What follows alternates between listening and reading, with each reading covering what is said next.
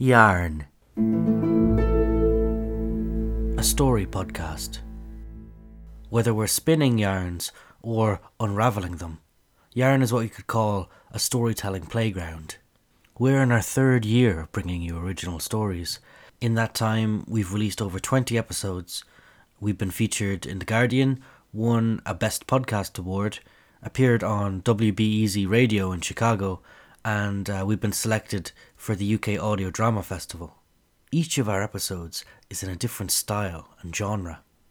So you could get a documentary. We start off in the station locker room, 15 minutes before his shift starts. It doesn't smell too bad in here. No? Okay. Would you expect, think this smell like a gym or something? Tonight's shift will run three police cars or units. uh, at least three, so we have a min- minimum of three for the shift. Um, Each unit consists of a single officer. A short story. My body convulsed on the floor of the tiny bathroom. This was the most intense pain I'd ever felt in my 12 years on the earth. My scream subsided soon after I dropped to the tile, but the pain was only intensified.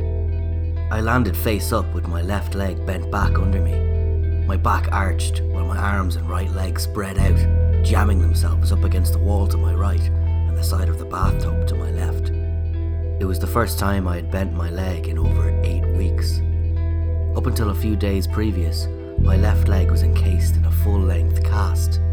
Disuse atrophy had caused the muscles in the leg to shrivel and harden. Bending it now meant muscles that hadn't contracted in all that time creaked like a taut length of old rope. An interview? In a factory and I had another woeful experience there with my speech. I had to ring up to get a lift home off this guy.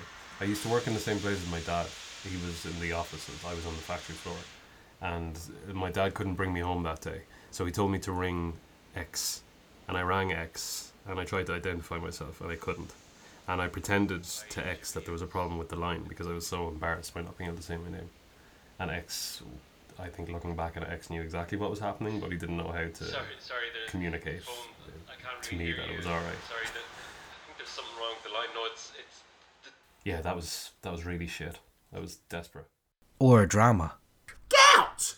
I mean, who am I? Henry the Eighth? Our stories feature atmospheric sound design, great voice acting talent, and original music scores. So I encourage you to dive in and see what you get.